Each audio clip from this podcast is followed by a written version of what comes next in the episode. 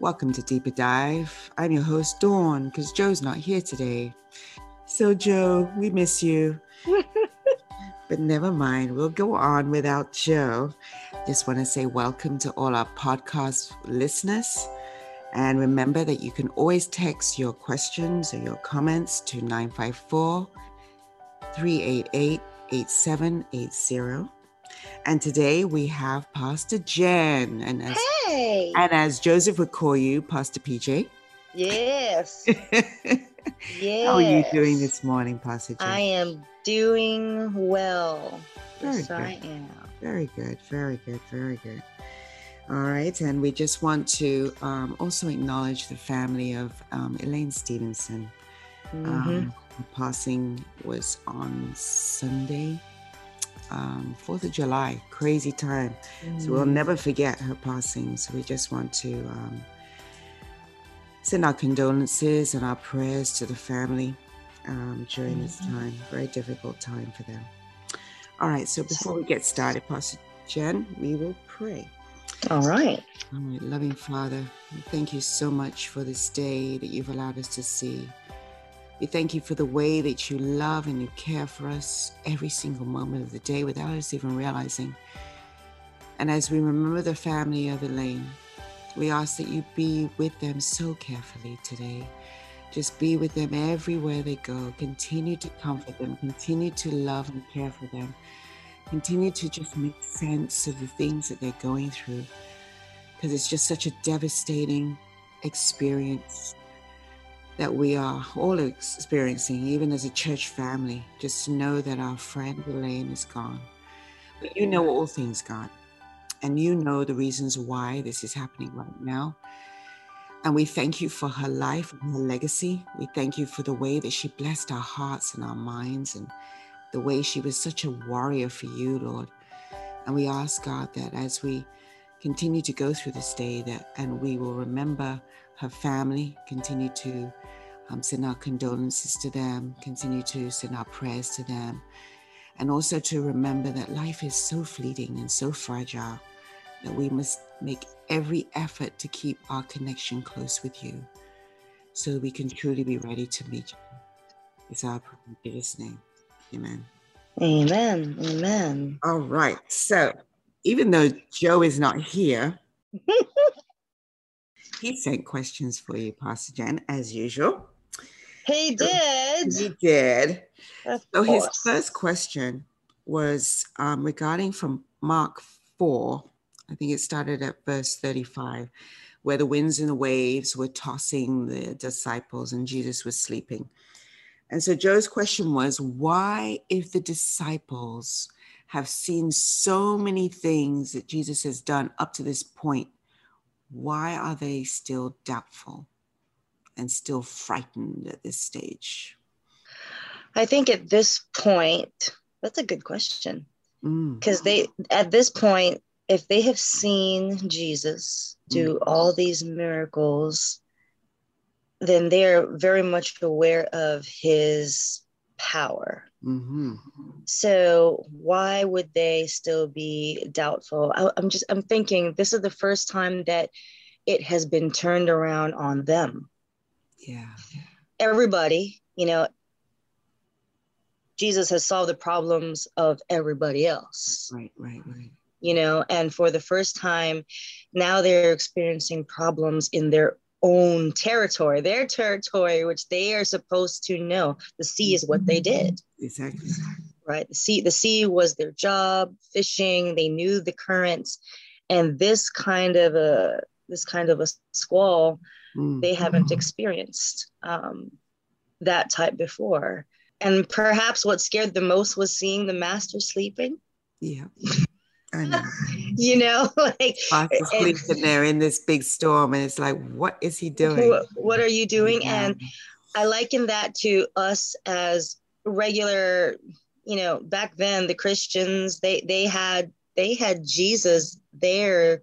He was their presence. And mm. I I even think I even think about the Egyptians as they were running and, and come come to the Red Sea and there's nowhere else to go. And how do they not believe when the pillar of fire, yeah. you know, has been following them? How could they not? How can you not when you have all this other supernatural things that are proving hmm.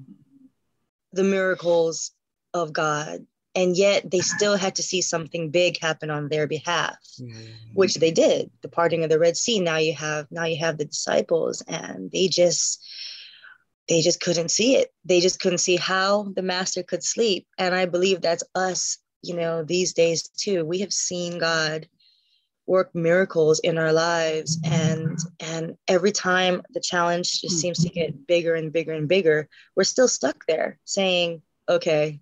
We forget, we very easily forget what he just did for us a month ago, mm-hmm. you know, and we're right back into our very own humanness and saying, I, I just don't know.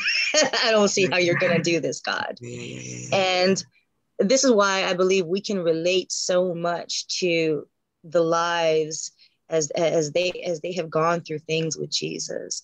Um, we can relate so much to the, how is this happening? You know, how many times did it say in, in the Bible, as I'm reading through the miracles, everybody was always astonished. Who is this man?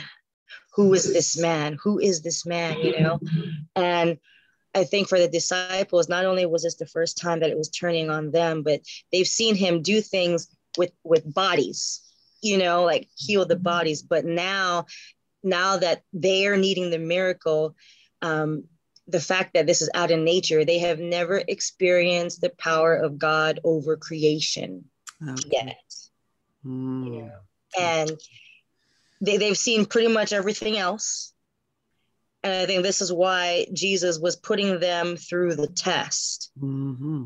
As I mentioned in the sermon, every, each of our trials is a preparation Um, and becomes a testimony for the next one, right? So if then they can be shaken so much as for their own lives, and it usually happens, your your your testing time is truly when your own life is truly threatened. Threatened, yep, yep. Right? Yep. And so how, how were they going to get through that? But they needed to see something huge in order to be able to. They they had no idea that right in the however many minutes it was going to take them to dock or the next hour that they were going to now come across a supernatural force that that was greater than, you know, the wind and waves. They were going to come come across a man who was riddled with demons. Exactly. You know, so they had in their own in their own in their own faith, they had to be completely shored up. They had to see something great mm. and experience something just out of the ordinary to get them ready for what was about to happen. When we look at this story with the demons, um, Mark five, you've got this person that is basically out of his mind totally. Mm-hmm. And he is, I mean, it's it's kind of frightening when you actually look at it and see how crazy he was. And we, I had this conversation, it's so funny, I had this conversation with um, the a youth I was teaching. Mm. And I asked them, have you ever seen demons nowadays? Do you know about demons nowadays? And they were like, no, never seen it. It doesn't really exist nowadays. That was back then in this mm-hmm. story. This is what has happened. And no, we don't really see that kind of stuff anymore that because of the way things are. They don't mm-hmm. exist anymore. Mm-hmm. And it was truly like amazing to me to listen to that younger generation, like these are the early teens, kind of talking about the fact that, you know, that doesn't even exist. And when we see this story, the way you broke it down, um, the way he was and the way Jesus was able to talk to these demons. Why do you think that was, that they were so obedient, kind of, to Jesus when he actually said, you know, um, who are you? I mean, he, he, we would think that the Son of Man would know them. He would know who they are. So why would you think he would ask, who are you? Oh, I think he knew who they were. Right. I truly think he knew who they were. He wanted, I, in my opinion, and based on the different commentaries and so forth I've I've read, it was his way of having them also acknowledge who he was. Wow. You know, and and also for the man to acknowledge how, because if he's asking, who are you? And they say, well, we're Legion and we are many, just by the name itself.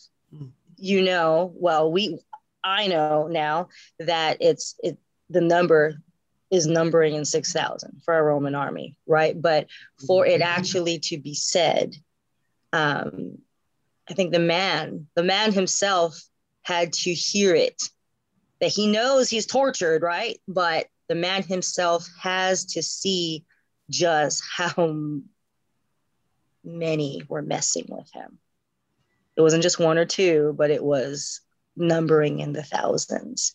So they all had to come to a conclusion, or not even a conclusion, a revelation of how many there were and who Jesus was.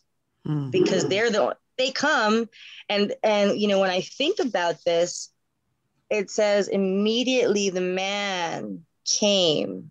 So was he watching? Was he waiting?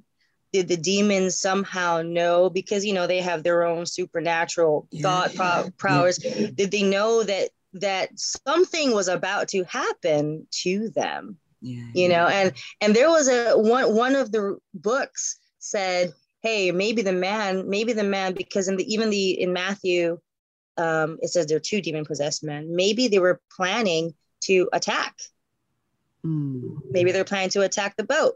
They don't know. But as soon as, you know, perhaps they don't know it's actually who it was, the Son of God coming up, but they're planning of attack. And then I was like, oh, whoa, hold up. Hold up. We can't attack this one. Mm. Hold on.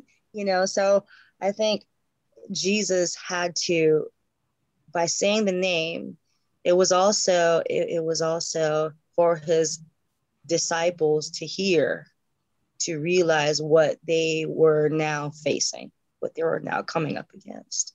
Mm.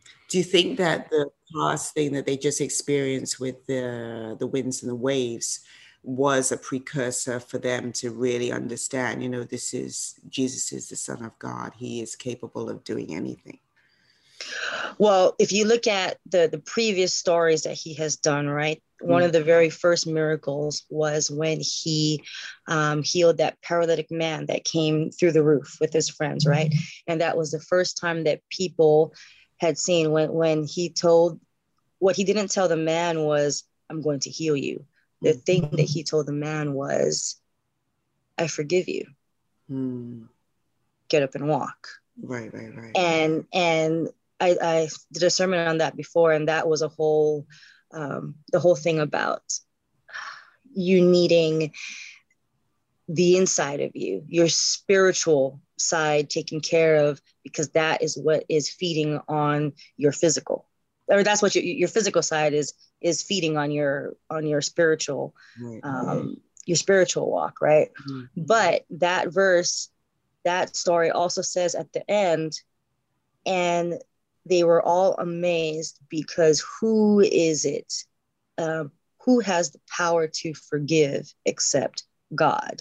Mm-hmm. So that was the first time that Jesus was actually, he says, I also, my father, you know, I do. I'm telling you that I have the power to forgive.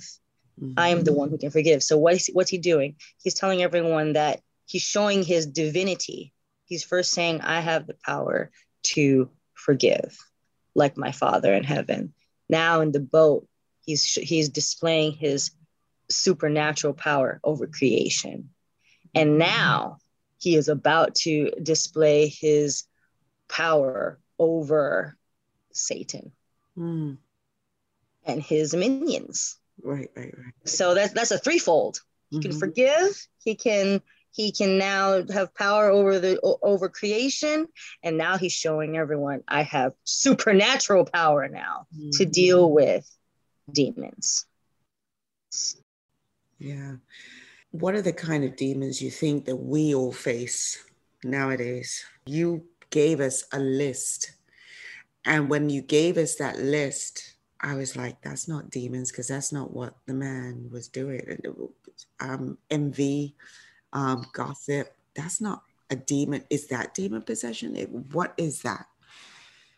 Is I that think part of the th- thing? Those are the, mm-hmm. the products. Products, yes. Those are the products of, so, so what did that verse say? That was the things of the human flesh, right? But those are products of, so now we're dealing with the like a bitterness, pride. Mm-hmm. Um, when when we think of people who are sucked up in in, in money, mm-hmm. right? That's the that's greed. Right there. When we when we think of people who are who are bitter, that's pride, that's the unwillingness to let go, um, the, the demon of, no, that's not demons, but judging people. So it all stems from the bigger things. So do you think that when we see something like this, we think, oh, well, he was, he had a whole bunch of demons inside of him, but, you know, envy is like, it's no big deal. Why do we think that way? Why do we think it's just like a lesser thing that we don't have to deal with, even within our church? Why do we think that we don't need to deal with being envious when we see somebody that has stuff that we, you know, would really like? The commandment says, thou shalt not envy, right? Mm-hmm. But but we think perhaps that it's such a little thing. I, I think to us, we, what, I don't like to use the word too much, but we like to poo-poo it, mm-hmm. right? Envy, uh, whatever. Um, okay, yeah, they have a B M W or they have a five, six bedroom home. Mm-hmm. But what we don't realize is that little kernel of enviness, well, that's not even a word, of envy will grow into something bigger if we feed it. Yes. You know? And so I'm not sure if you ever saw, this is so not the movie. Well, it is kind of, but it's not a movie to say, but The Count of Monte Cristo. He, you, you've ever seen that movie? Read the book. Read the, Read the book. And Fernand, or one of the main characters, he was just jealous that his friend, so Fernand is all rich, and he's jealous of his friend who was just happy with a whistle. Mm-hmm. You know, Fer, Fernand had gotten a pony, he had gotten this, he had gotten that, but now he's he's just mad because his friend had just gotten a whistle, and how on earth can he just be happy with the whistle, mm-hmm. right? And so that that little thing from their childhood mm-hmm. is what stemmed that seed of jealousy into, which later just blossomed into something so huge that he he had to somehow get this man killed. Mm. And he, he he did that, and and so I know he though he's sent on prison, right, for all those years. He somehow had all, I don't I don't, I don't want to delve into the movies, and for any of you who hasn't seen it, it's a really good movie. You know, I just gave stuff away. Those are spoilers, you know. But the, these little seeds of things that start with something so small, and and it goes, talk about celebrity preachers, right? It's so easy for me to even watch colleagues who just have the most fantastic way of preaching, and soon I'll be like, I, I was telling my husband, man, if only I knew how to do that, if only I knew how to how to preach like that person, and if only I could memorize a run and do it like that, you know. And he's just like, what, why why you preach your way, you know? And so, but and, and those things I have to remember, because then then it makes me remind me, you know, God has called all of us because of all the different ways that we preach that. Don't be envious of how God has called that person, because that person's going to reach however that, however God uses that person to reach. So God gives me my own thing. So I have to keep remembering, whenever I hear some fantastic sermons, I have to say, okay, you're gifted. I don't need that one. I'm good with what you got, what you're, what you're giving me, God. I'm good with this. Yes. So one of the other things that Joe wanted to know was the villagers. So Jesus now casts these demons into the swine and they jump off the cliff. Why were the villagers upset that he was in their area? Well, we have to remember we are in Gentile um, country. They're upset because this was their, um, the pigs, that was a good portion of their economy. That was how they made their living. Mm-hmm. And all of a sudden, in comes Jesus, and he wipes out, it says two thousand swine, so I'm not sure, that's a lot of swine. I'm not sure what that meant to their economy, but that was a huge part, and that's why they're upset. The herdsmen who were, I, I love how the story says they're, they're herdsmen who were, who saw all this, they fled.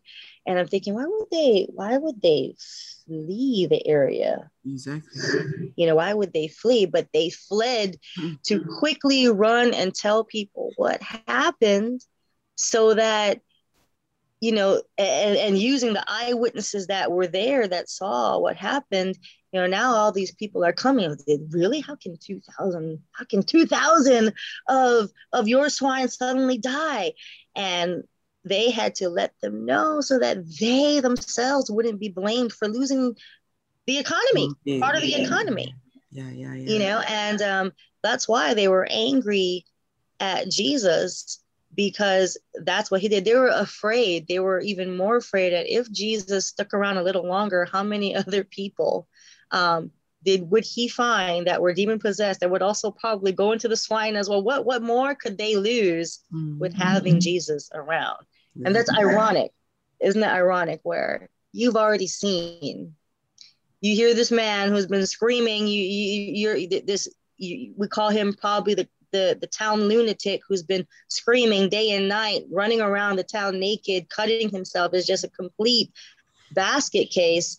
And a lot of them, you know, I'm sure are wishing, when is this guy, one, either going to die, or how, how, how can we somehow get rid of him? Or I can just imagine, I mean, isn't this how we treat, you know, I have to watch how I say that. Is this how we treat um, the homeless that we see walking mm-hmm. around, that are even deranged, right? We wonder, we, we, the city builds a specific, or has a specific place for them, Fort Lauderdale, where they can be and, and, and not, and not touch everybody else. Yeah. Yeah. And so you would think that, by seeing, especially in those days, people were afraid of men like this. This is this this is a crazy demon demon possessed man, and now he's healed. You would think that, wow, this guy is this guy is well. What made him well? Who made him well? And if if this man, if this healer who's made him well can do this for this man who's been crazy, then what can he do for so-and-so who, you know, has, has all, also has a problem? You would think that they'd be like, how much longer can you stay?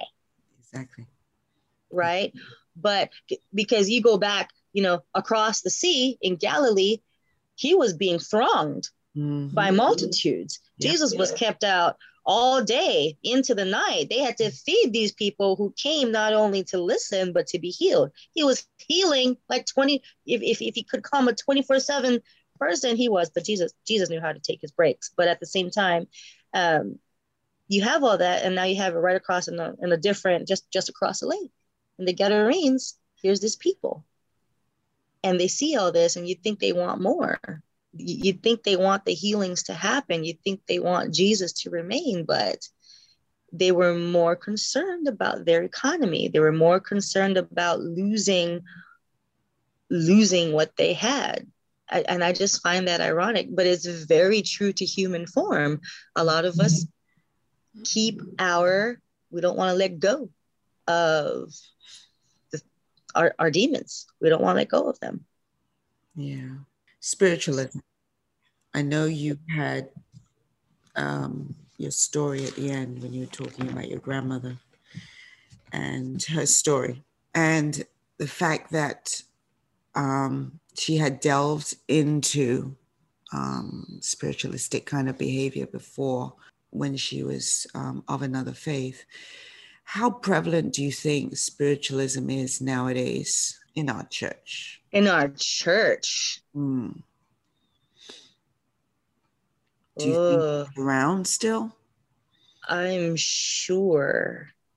Mm. See, we don't like to talk about that. Exactly. Exactly. These days, mm. you know, and w- which is why when I was discussing this sermon before I, um, I preached it, one, I had to make sure with, I called up my mother and I said, Mom, are you okay with me saying this? Mm. And she's like, well, well, I don't understand why you're asking that. I mean, this is part of, this is part of the sermon. This is part of the testimony. Right. I said, well, you think that, right? But this can have a negative effect. Yeah.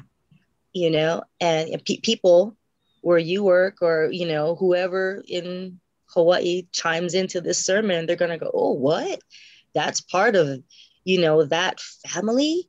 Mm-hmm. And, um, and she goes, well, you know, grandma has been dead over twenty years. Mm-hmm. I go, right. I just want to make sure though, you're okay. Because even Armando had said, and you know, deep within me, I knew that Mom was going to be okay with that. I just had to make sure in case it was a shocker. I'm like, why'd you say something? You know, but Armando, he said, I don't know if you say that. Mm-hmm. And I said, why? Um, he goes, well, before you do anything, ask Mom. I'm like, oh, I, I know, I, I know. I will, of course, I'll ask Mom. But why do you say? Um, why can't I? Why shouldn't I say that? He goes, because even though that is something that could be prevalent, um, people I don't think are ready to hear that. Mm. And I said, what? What do you mean by that? He goes, people. I honestly believe that people are just not ready to not only hear that but associate. Um, someone they know, that is their pastor, you know, who would possibly have an association with that. It's, it's too much for, for the mind. Wow. And I said, that is true. I said, but you realize, you know, there's a lot of witchcraft in Haiti. Yeah. You know, and all these other, I, I know all the, I've heard stories from my friends in seminary, all the islands that they come from, mm. the culture, you know, there, there, there's stories of witchcraft from everything, but why is it that we don't want to say it? Someone once said to me, oh, because we give power to it. No, you don't have to give power to it. But if you say, these are the things that are going on, you're giving power. How do I say this? You are allowing, you know, that God is going to protect you, but mm-hmm. you also have to be aware of the things that are going on. I mean, I'll be honest, some, I won't give names, we've had to deal with some things that are, that could delve into um, spiritual possession. Yeah, you yeah, know, yeah. I, I remember a time when a member, or I believe a visiting member from our church, um, a visiting, a visiting member brought, brought their family member. Can you please pray over this person? Um, we think something's wrong. We think he may be possessed, probably. And so we were, we're there. And of course, you know, when she's asking me, I'm thinking first in my mind was, uh, I'm not going to go in by myself, right. You know? And so right. I pull in, I pull in um, both Pastor Joe and Pastor Andrew, and we talked to this man, and this man definitely had something going on. He was, he, he, he was kind of speaking in tongues and so forth. And, um, it was definitely an experience because I knew I was good. And what, what we did was we prayed over him. And I guess there's some things that we, that wasn't taught to me when, when I was in seminary. Um, when we prayed, Pastor Joe and I put our hands on, on the individual, prayed and, and closed our eyes, of course. Right. And then at the end, um, everyone gets up, everyone leaves. And of course we sit down and we, we debrief a little bit. And Pastor, um, Pastor Andrew says, um, never, ever close your eyes when you pray. Someone always watches out. And, and I said, whoa, what? You didn't, to me, you didn't close your eyes? He's like, oh no, my eyes were open, watching out for all of us, because anything can happen. He goes, and did you think, you think the person you prayed over had their eyes closed? Oh no, he was staring me down the whole time. Wow. Wow. You know, and you know, that just brings to perhaps my naivete, because I've only dealt with something like that twice before that episode, you yeah. know, but perhaps my naivete was, wow, so there are deeper things that, that thank goodness I am learning. But, you know, as we discussed it further, and, and um, I discussed it with a mentor of mine, they said, remember, sorry for the podcast, but spirits can jump, you know, and these are the things that are not talked about. And we never even understood, you know, even, even the seminary, there's maybe two classes that deal with how to deal with the spiritual world.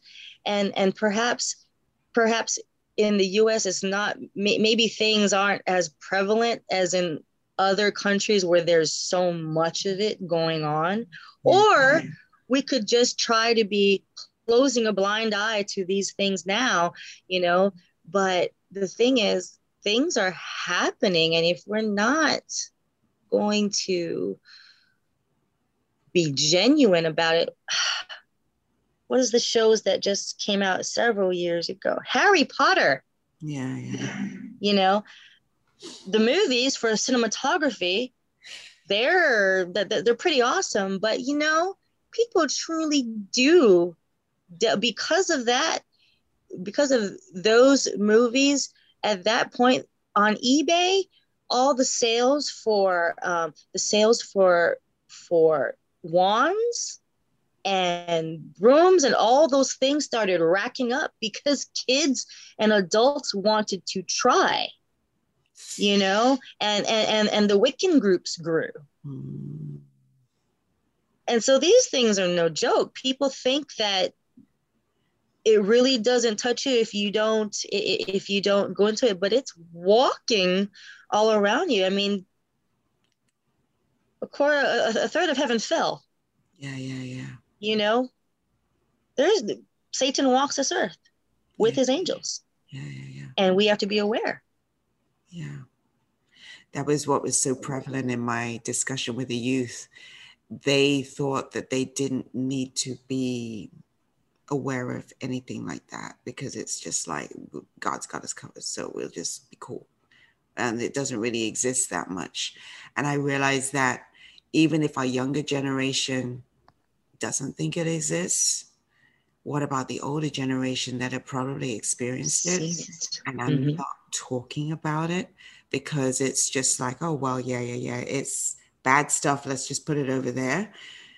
But for me personally, I think we need to be aware of it, aware that these things actually do happen. So when you told your story, it's like, yeah, that can happen, of course, because they're powerful too. And so if we are aware that we need Jesus continually in our lives to protect us with that covering, because we don't know what's going to happen.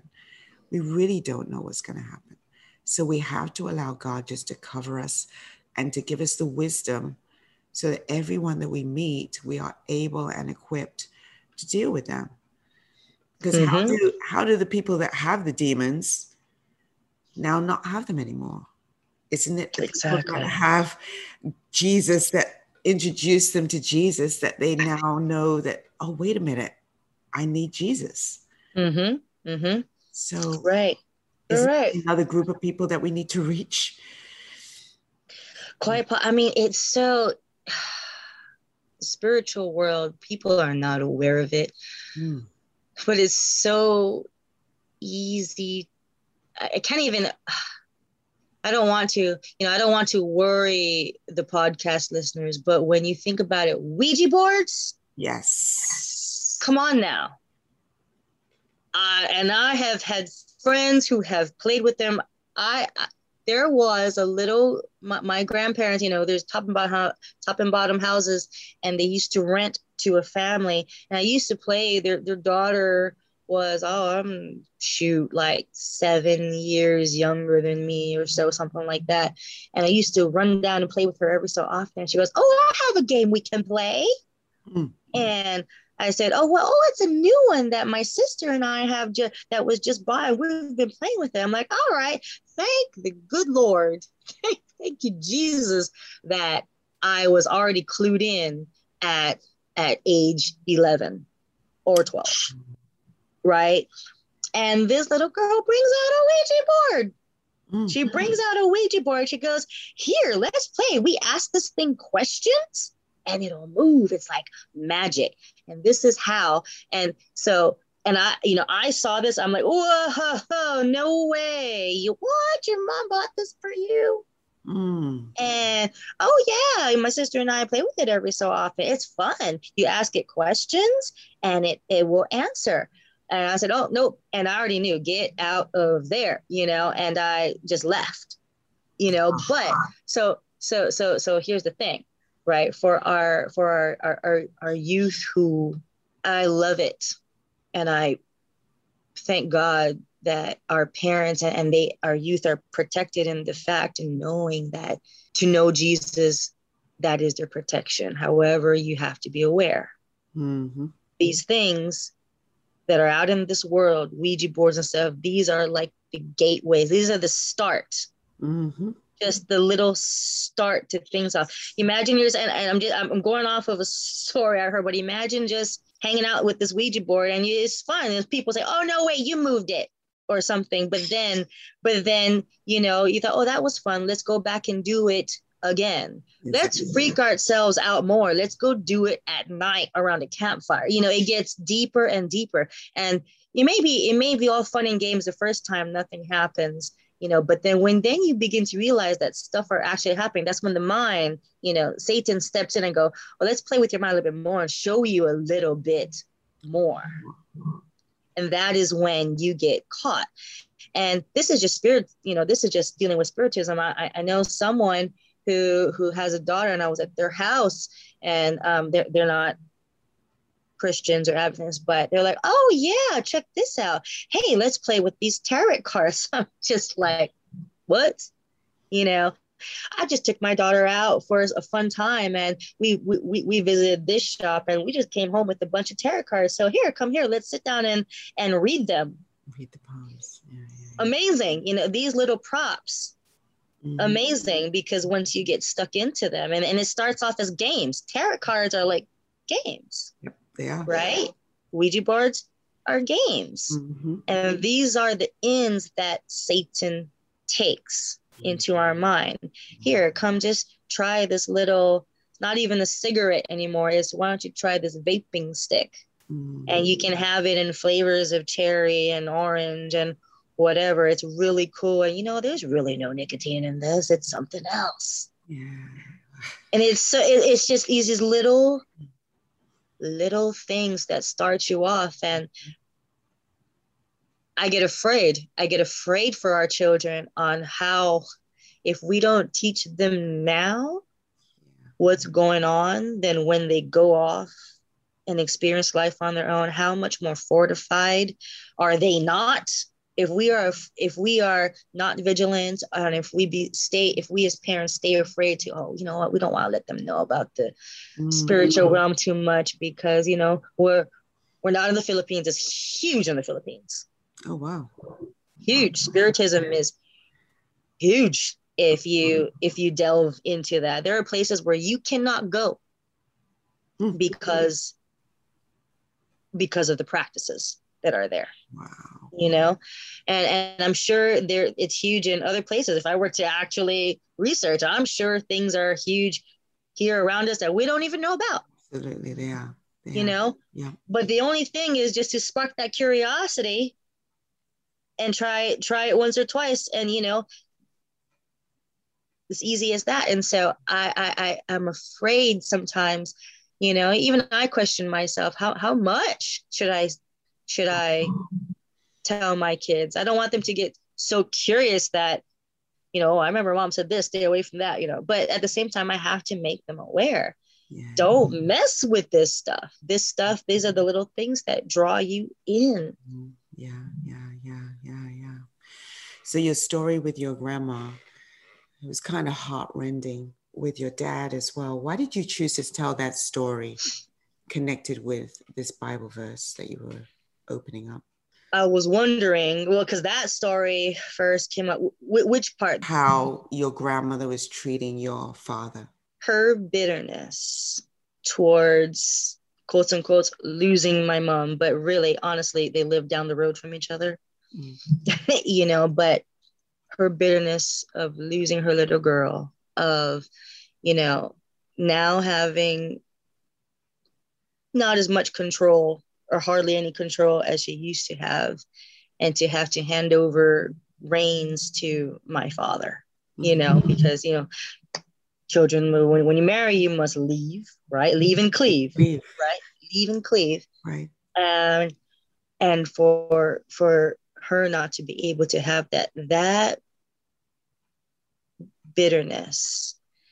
And I think her, her story also goes back to things that may have happened to her in the past, you know, in their own, in their own lives before even my, my mother, or because she had my mother late in life, um, before even my mother or father came on the scene, but already some deep seated roots of bitterness flows over now into this relationship. Mm-hmm. This, this bitterness then becomes, it becomes Unfor- unforgiveness, mm-hmm. you know, and that was one of the huge things that was part of um, our lives as children, mm. watching so many fights, mm. fights um, between my be, be, between my mother and her parents, mm. you know, over control. Mm. Control over, you know, let me do this my way. This is what, this is what, what we want to do. And I just, to hear so many different vile things that are said, you know, about your own parent, mm. you know, it was her fault. Sometimes I would cry, you know, in the car. I mean, see, my parents were working, so they would work until maybe five or six at night, and then they would travel back. And by that point, you know, my grandparents were on it. Dinner was on the table at six, and, you know, they're feeding you and so forth. And, and so I was always like, come, come to pick me up um, from grandma and grandpa's, because my, my siblings are older, and just to listen, listen to these things, and always wonder, why is it such a hard thing? Why can't they, you know, my question was, how come they don't like daddy? Why do they say these crazy things? Well, it's okay. You, whenever you hear these things going on, you just remember how much mommy and daddy love you, mm-hmm. and, and and to don't let, you know, don't let what they say affect uh, uh, affect your relationship with us, pretty mm-hmm. much, you know. And you see this. There, there was a time when my father went on a business trip to San Diego. I think he was gone a week, and I was about eight years old. I remember it so vividly. He went, he came back. I was so excited. I'm daddy's girl. So excited to see him. He came knocking on the screen door. Jenny, Nana, Nana, I'm here. And he comes, and he had a bag with him. Like, daddy, daddy, daddy. And, and he's like, hey, baby, I'm back. And, um, and, he was home in the afternoon. It was early afternoon, and he wanted to take me out, take me, take me home. You know, my grandmother refused. Oh, wow. She refused to let me go because it was still her time with, with me. Right. Wow. I wasn't supposed to go home until, until mom, mom and dad my goodness. pick me up. Right. And he was like, I've been gone a week, Nana, let me let me take her out, ice cream. I think it was ice cream or something. Just home, basically, just home. You know, go chill, watch T V, back at home. And she would not allow it. And he tried. My, my father, he was so so humble. He tried, but the hurt was all over in his in his eyes. You know, and he says, and I was crying too. Let me. He goes, it's okay, baby. Here, take take what I brought back from you. For you from California. It was candy and a shirt and stuff. And just hang on to those until I see you in a few hours with your mother. And then we can go out for ice cream then. So these are the things, you know, I, I love my, my grandparents. They, they, they made up um, materially in what in, in the things that my parents couldn't afford growing us all up. And they, you know, they, they had their own ways of raising us when mom and dad um, were at work, which which was great. But that those instances are such instances that, you know, I still remember, because as a kid that hurt. And and now seeing it, if she could have just let go, yeah. If she just could have just made her peace, but to even know that even on her deathbed, these thoughts were in her mind, you know, and she it was so kind that she couldn't even see my father that was standing right there visiting with my mother, you know. And I think at that point, even my mom was shocked, like, really? After how many years, mom, mom, you are about to, you know, when you next open your eyes, it's going to be Jesus. Mm. You know, that, don't, why are we, why are we talking like this? Mm. Why are you talking like this? Let it go, you know? And she did it. And just though I, she couldn't, she died like that, very still bitter toward my father. And so these, I think these are the things, the things that latch on to you when you, it can start off small. For her, it started off small: resentment that my mom left the house, re- resentment that my mother got married, that she, um, that she went away, and, and it grew into something so much bigger. Mm. You know, and these are the demon of unforgiveness. It's the spirit. I shouldn't say the demon. The spirit of unforgiveness. That's cruel. That's harsh. You know, someone I spoke to after church, um, they said they were, I'm not sure if they worked in a hospital or, or they may, perhaps they've been at, they've experienced it. They said, you know, we see this a lot in the hospital, where families, they just can't get it together mm. at the end. And it's so hurtful to see. Yeah, yeah, yeah. So how can we as, as Christians identify this spirit if we have it within us? How do we get rid of it? This unforgivingness, this bitterness, this This resentfulness that we have towards whoever it is, and it could be a legitimate um, reason. Situation. Yeah, mm-hmm. They've hurt oh. so much, and so therefore oh, I am yes. justified to feel this way because, you know, all they've done. You know, how do we flip that around and say, you know, I I forgive you one hundred percent, really properly? Honestly, it's. It's easy. It's easy to forgive someone like stealing twenty bucks from you, right? Mm. one hundred bucks, yeah. Whatever. It's much harder to forgive someone who has hurt you tremendously. This this subject came up um, in one of our last week's last week's prayer meeting Bible study. We were talking about confession, because mm-hmm. um, the whole book is about transformation, how to transform your. How Christ transforms you. So we're working through these lessons, and this one was about confession. And in this confession, it, it's what is God asking you to confess? Okay, confess your sins, confess A, B, C, D. But in order to be, in order for that to work, you not only confess, but you repent and you forgive your brother. Mm.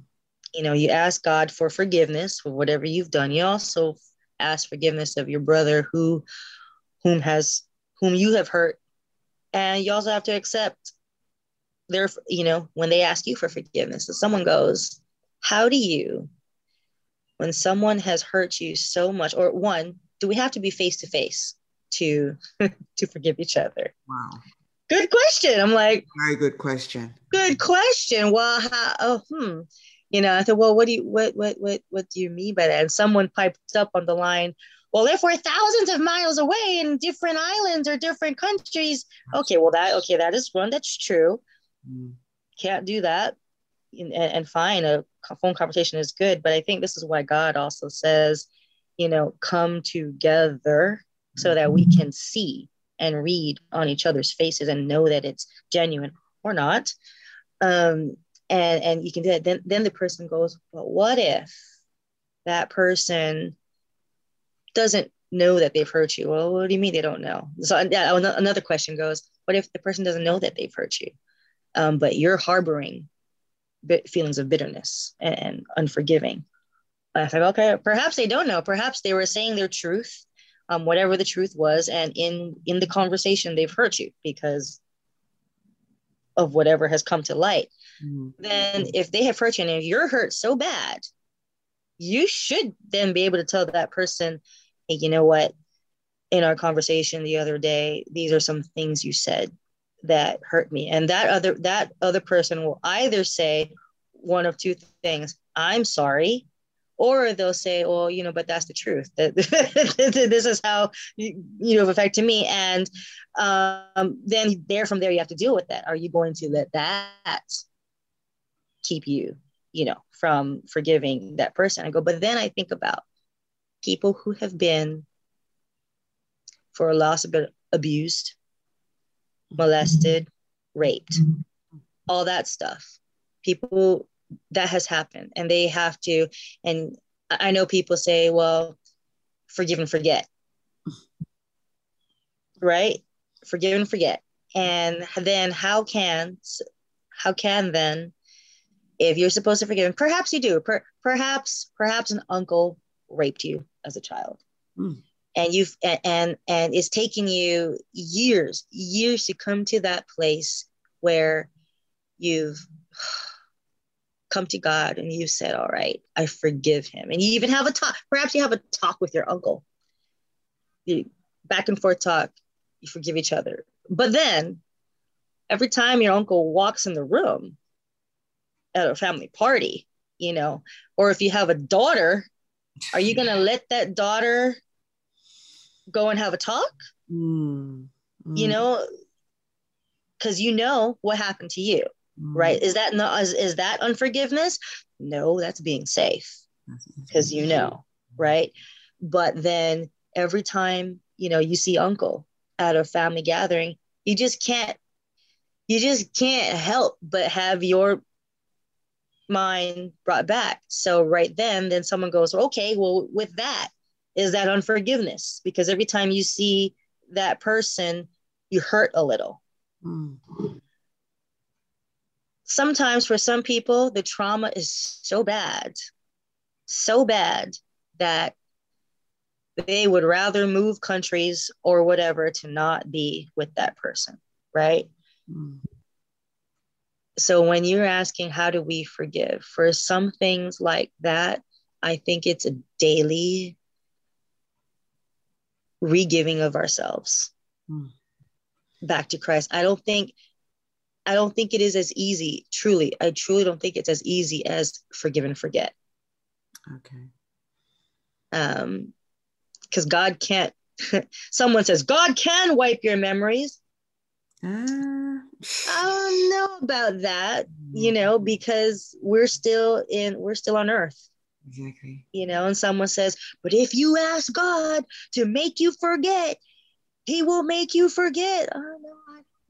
That, that wasn't asked on, on that on the prayer line. I go, I don't think so. For for people who've for people whose families have been a family member has been murdered and they know that killer's on the loose, or maybe the murderer is in their own family, that is not easy. You can't forget that. But in your heart, you know, this is the kind of thing that you have to always come to God. It's it's not that easy. It truly isn't. Sorry, I'm your pastor. No, it's something that you always have to say, Father, I'm still wrestling with this. Today, I'm wrestling with this. Help me today. Just help me today to find it in my heart to forgive this person again.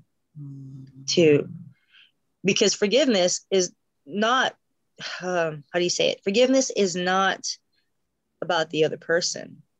Forgiveness is about you, what you hold in your heart. Because that person could be walking around. That person could have, you say, I forgive you. That person's like, woo, relief, done, forgotten. That's right.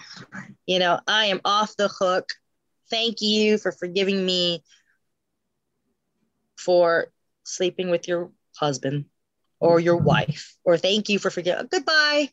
But for you who has been hurt, for you who have been abused, it's something that you, it's, it's something to work on. It is something that you need to always ask God for, until there will be a time, I truly believe, for those who are truly struggling with different things. There will be a time somewhere down the road where you can look at someone who's hurt you and be like, okay, but you know, that all depends on the hurt. Yeah. It all depends on the level of it, and, and, and how much you have been steamrolled over and over in the process. It's true. It's true. Wow. Thank you very much, Pastor Jen. Yep. I didn't mean for that to sound depressing. I'm just no, saying. It's not. It's trying to be realistic, you know. That's the reality of it. It's the reality of it. And I think a lot of people go through that, whereby they are having to, they know, as a Christian, you know you're supposed to forgive because that's what God requires of you. But to do the actual act, it is, it takes that constant communication with God. It takes that constant giving it back to Him. Uh, yeah, I'm still struggling today. Yeah, this is still hard for me today. And it's it's so true. It has to be that constant thing whereby, and and the scenarios that you've talked about, I mean, they are just devastating, and there are a lot of people that go through that. But it's just when you harbor that bitterness and that resent, resentfulness, it, it's not good for you, A, for your health, mm-hmm, mm-hmm. and for your spiritual walk. I mean, how... can you see Jesus' face if you've got this constant, I, uh, I hate this person, right. I hate this person in you? You know, that's, it's so very important to really address it. So, yeah. And, you know, I always thought too, and someone had said, sorry, I, I, I'm even thinking of Veggie Tales. Um, there was, well, how many times do you forgive anyway? Yeah. Junior Asparagus, you yeah. know, and then, then it then pops up the story. Well, you know, in the Bible, it says seventy times seven. Well, what is it? four hundred seventy times. And then you think, oh my goodness, that's a lot. That's a lot. That's a lot. I, How do you keep tabs of that? How do you say, yeah. okay, I forgave you today. And okay, do you keep tabs of that? I wonder, I truly wonder if there's somebody who has, but, but that's the whole point, right? So if there's someone that has totally wronged you, like what we just talked about, if it becomes, and first we think, oh, that is so many times, there is no way that I could forgive that person that many times, or Lord, how could you forgive that person so many times?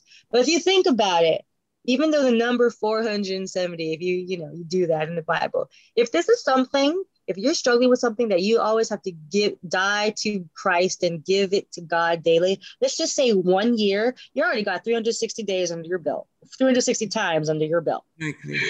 Exactly. Right? It's not, it's truly not that large of a number. The whole point is, you know, the whole point of that number is you just have to keep on doing it. Yeah, yeah, yeah.